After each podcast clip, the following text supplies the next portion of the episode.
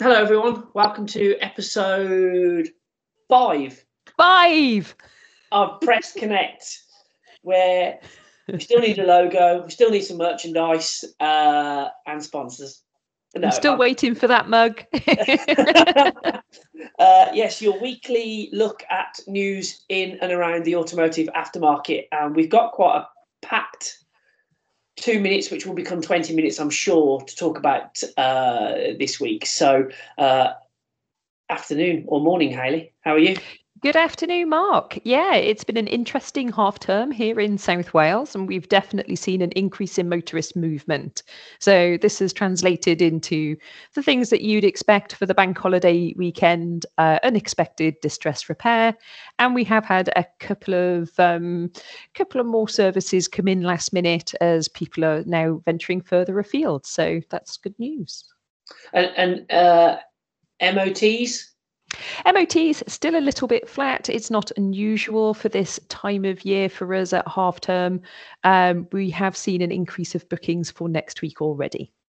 Right, that's good. That's Yeah, good. all within expectation, and now just finding a little bit of normality. i- It's welcome, absolutely welcome. I'm looking forward to normality uh, because this was almost going to be renamed Stress Connect with the children in the house at the half term and their demands and their deliveries, shall we say, uh, as we were interrupted last week. But uh, let's kick off. Let's kick off straight away. Um, and as ever, I always let you go first with your point. But I think your one point or your first point is probably going to be very similar to my point, which is about something that's been in the news quite regularly this week, which is Toyota's 10 year warranty. Well, I think you're going to have to kick off with that one. It's a strong start, and I think it's an important thing to discuss. Um, so let's start with the 10 year warranty. Yes, now I've had lots of comments about this and lots of questions, and whilst I am still checking things out from a block exemption point of view, um, I think the distinction need, needs to be made between the manufacturer's warranty, which it says in its terms and conditions, which is given on a three-year-old vehicle, uh, sorry for the first three years, and also this Toyota Relax warranty, which is an additional, it's actually a consequence of when you have your vehicle serviced and repaired at a Toyota outlet. Now, I think you and I both have had a comment saying that to apply for this, you've needed to have your vehicle serviced at Toyota for ever or in the past. That's not true either. And that's also the point that um, you can have your vehicle serviced uh, in the independent uh, automotive aftermarket as well. I think it's a bold move from Toyota, and I think anything that actively encourages the motorist to regularly maintain their vehicle is always going to be a good thing for road safety as a whole, which ultimately is why we're here. Um, I think the use of the word warranty is going to be an interesting one because it's using the same word to describe slightly different things. Um, and so terming terming it the relax warranty um, I think there might be a little bit of motorist confusion there. Mm. Um, I think it, it, is something to keep an eye on, particularly as a, a workshop owner myself. Um, it is a, a bold move and an intelligent move to encourage older aspects of the car park to return to the franchised dealership network. Am I particularly worried about it? Um, I don't think I am particularly worried about it. I think um, if you've got one Toyota, uh, it doesn't mean that the whole fleet within the family are all Toyota. And I still think there is going to be um, a motivation to return to the same place and to have that service Mm. and quality of um, experience that you've had before. So I'm I'm not expecting uh, an exodus within the workshop, but I do think it should keep us on our toes. And I've been very interested to see um, what a lot of the service networks within the aftermarket have already deployed. So um, some of the the networks that we now um, are able to subscribe to have things that we're more familiar with seeing within the dealership network and the large Mm. chain independents. So things like brakes for life, that kind of thing. Yeah, I I think you make a really good point about um, the use of the term warranty and what that means. Now, this isn't automatically enrolled; it's a consequence of. So there are questions around, well, not questions, but there are um, uh, things about in terms of well, how much would a service cost, and and and is this all factored in? And and these are the questions you and I would ask. But I think again, as you said, it's it's bold, but also again, it also brings it back to me about what we need to do as an independent automotive aftermarket to ensure that our communication with our customers, garages, and motorists needs to be as strong as ever, um, and it needs to be uh, not just robust, but I think we always need to be complementing ourselves always need to be talking about the services that we offer and the value that we provide so um, yeah and on that sort of note moving into to, to block exemption territory. oh, go on sorry sorry sorry i interrupted no, I was going to say, moving into to block exemption territory, uh, we've had obviously a couple of uh, news pieces from the leading trade federations, IAAF and IGA, this week about vehicle access.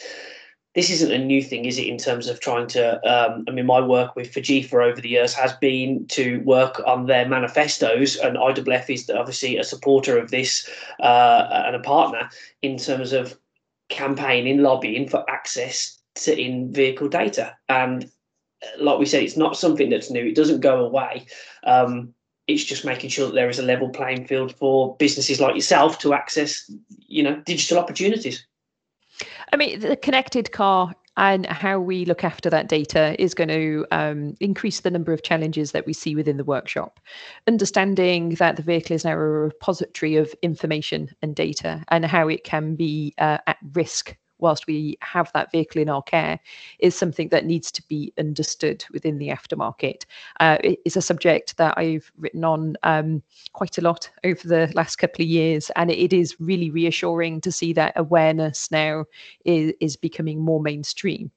Um, I mean, to go slightly back uh, to our, our main dealers, because all of these things are interconnected, really. Um, the motorist perception of the automotive sector, so that that's including our, our cousins over at the franchise dealer, um, is is that they're making, in some cases, from the the data collected, uh, was it um, automotive management? I think it was the magazine that. I'll have to check that up. But the data that they um, uh, published was amazing. The motorist perception in some cases was that the dealerships were making 70% on every car that they sold.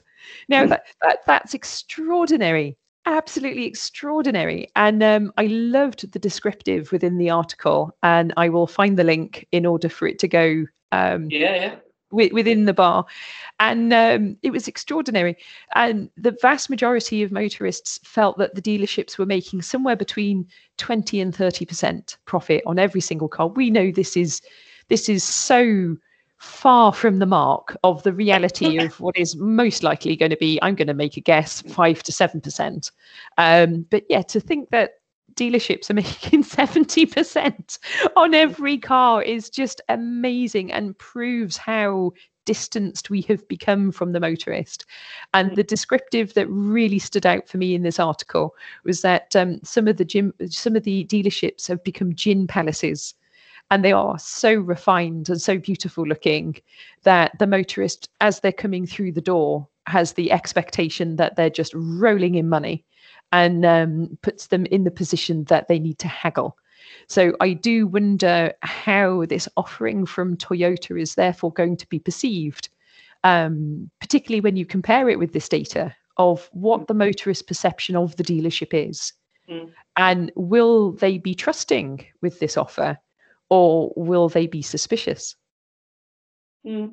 It, yeah, you covered quite a lot of points there, Heidi. So sorry, uh, covering lots of different things. But no, I, I, think you know when you look at the certainly there are there are there are wider things at play, sort of further up and down the supply chain, and when we look back at what IAAF and IGA are proposing with with, with data access, um, I, I think again it's it's like you said, it's not a bad thing for us to be talking about motorists becoming more aware of uh, vehicle uh, service repair, maintenance, roadworthiness, um, but also from a from an IAAF point of view, the work that they're doing or, or, or, we're doing, sorry, is that we're working obviously with the with our European partners because it's really important we understand what's happening there in terms of vehicle data, but also educating the UK government following uh, the UK's withdrawal from the EU about all those things that we're working on. Um, the I've just had a message ping through um, Car Dealer magazine. right. Okay.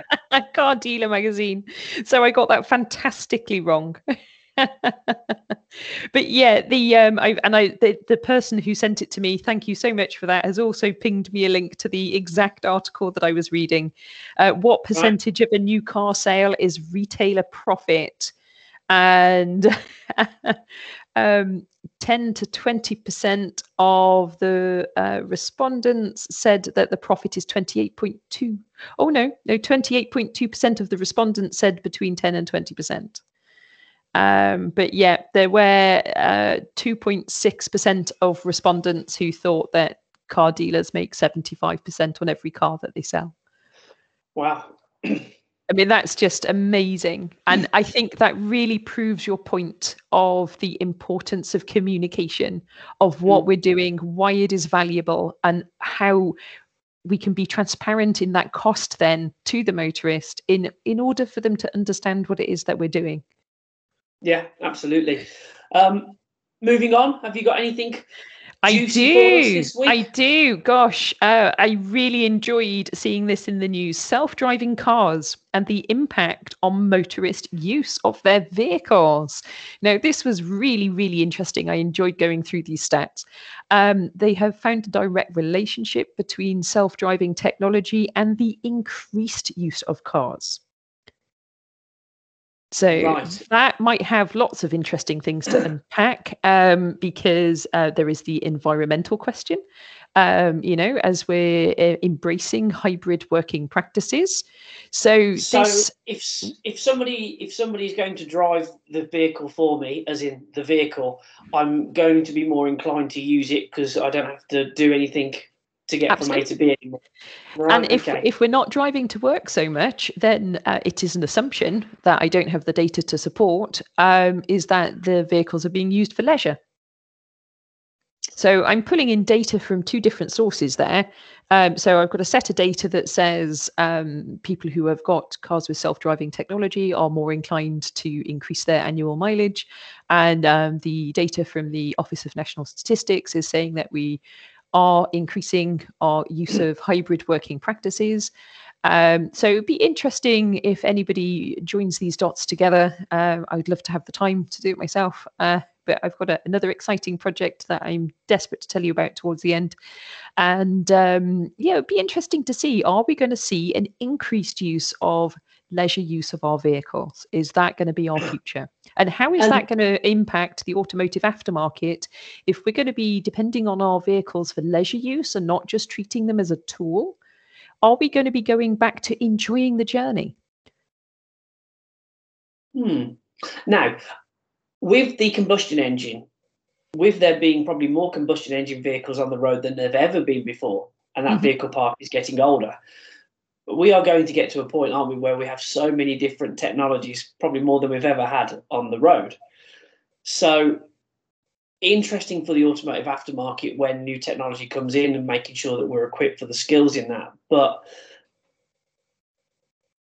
from a, a, a leisure point of view, I think you are seeing more people uh, use their vehicles for leisure. I do think the relationship is changing with with. with well, I am I I am not throwing my feeler gauges away.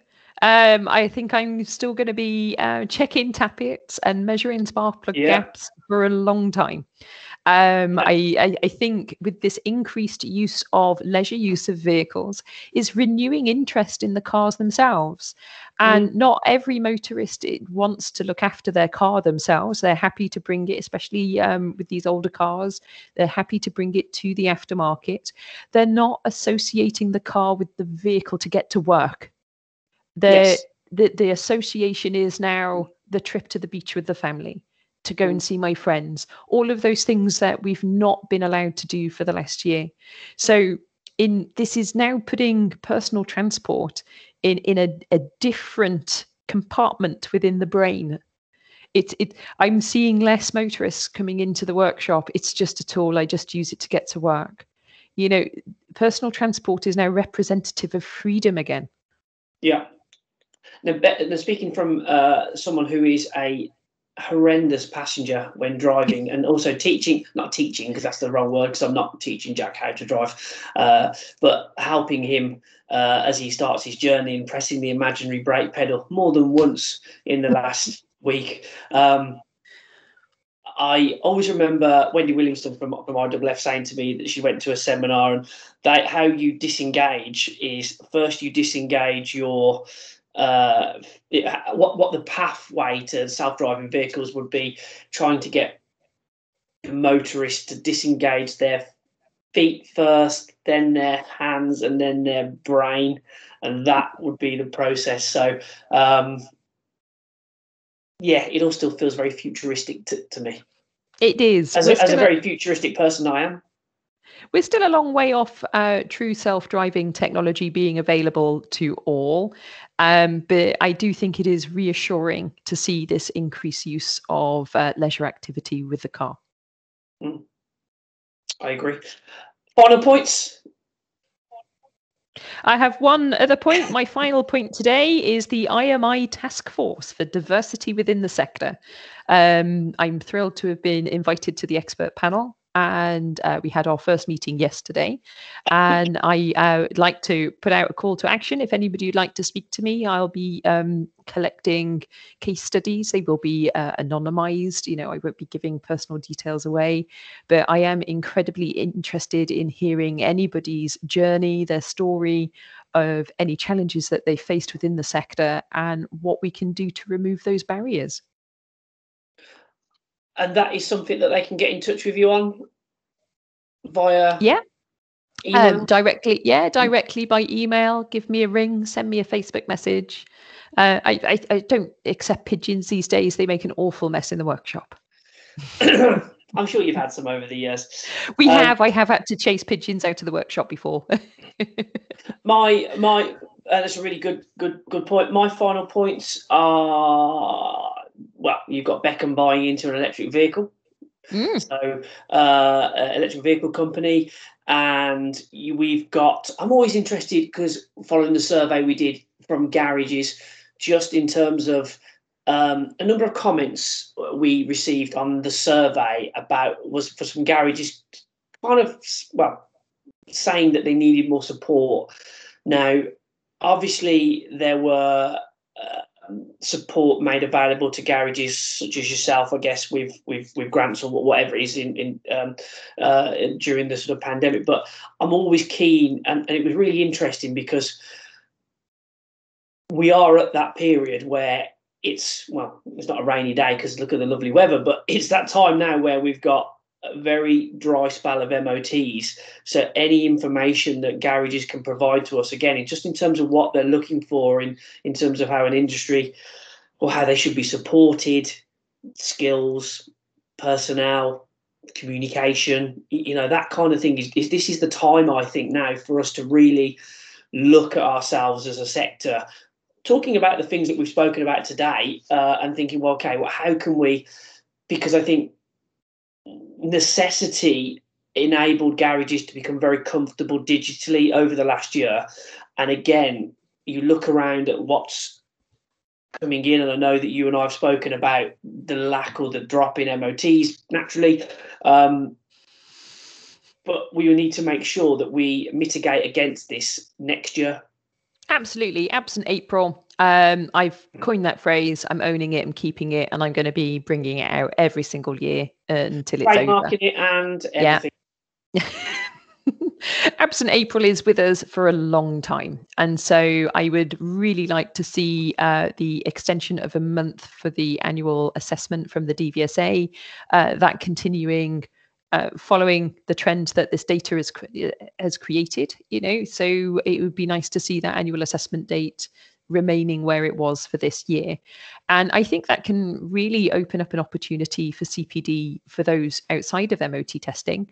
And um, we can sort of really engage as an industry in a sector to use this downtime that we know is coming uh, to refine our skills ready for the busy time ahead. Yes, and hopefully those uh, months won't be too too long away, really. So, uh, mm. but no, that's um, yeah. That's been another jam packed episode of Press Connect. Uh, we've covered we cover so much of these things in the two. Oh, I really enjoy it. And I, I, I, and um, yeah, I lost you then. That's, that doesn't. It's been a lot of fun. I've lo- I, lo- I lost you then. You it doesn't. I have had huge issues with connectivity here in South Wales, and uh, I've had I have dedicated fibre optic lines into both my business and home because I, I, work in an agile fashion from from both locations. And uh, to cut a very long story short, um, every single cable that comes into this building and the one at home is everything's been ripped out everything has been replaced uh, it's been absolutely chaotic. I'm chewing through on a mobile device around 30 gigabytes of data um, in a couple of days. Uh, so i really do need this fiber oh, optic it's, provision it's, back online. If any garages would like more information on that check out episode three where we covered it uh, uh, yes, in its entirety. So, uh, oh, and I think we'll be covering it again as we become more connected. I can see this being, um, yeah, a frequent flyer in Press Connect. Yes, absolutely. And thank you again for your time. Any plans for the weekend? Uh, yes, I've got a, a friend coming to visit. Um, it's very exciting. I'm almost giddy about it. She's got a fantastic bottle of tequila. I am a fan.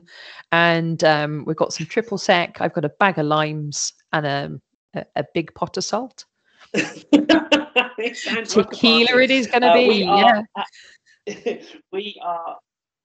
Well, there's just the the the small well it hasn't started yet but there's another football match coming up uh, for england um, and i should probably be enjoying that and yes i've got no football for emma because her matches are, are, kind of finished now so um, i won't have a relaxing weekend but i will have a hopefully an uneventful one fantastic sounds good make sure you enjoy oh will do thank you take care Thank you. Thank you for joining us for Press Connect, and we hope to see you all next week. Please, as always, send your questions in. They really do keep us going, and um, we'd like to see some more of them. Thank you in particular to Greg from Cat Magazine for his question about Toyota. Bye bye.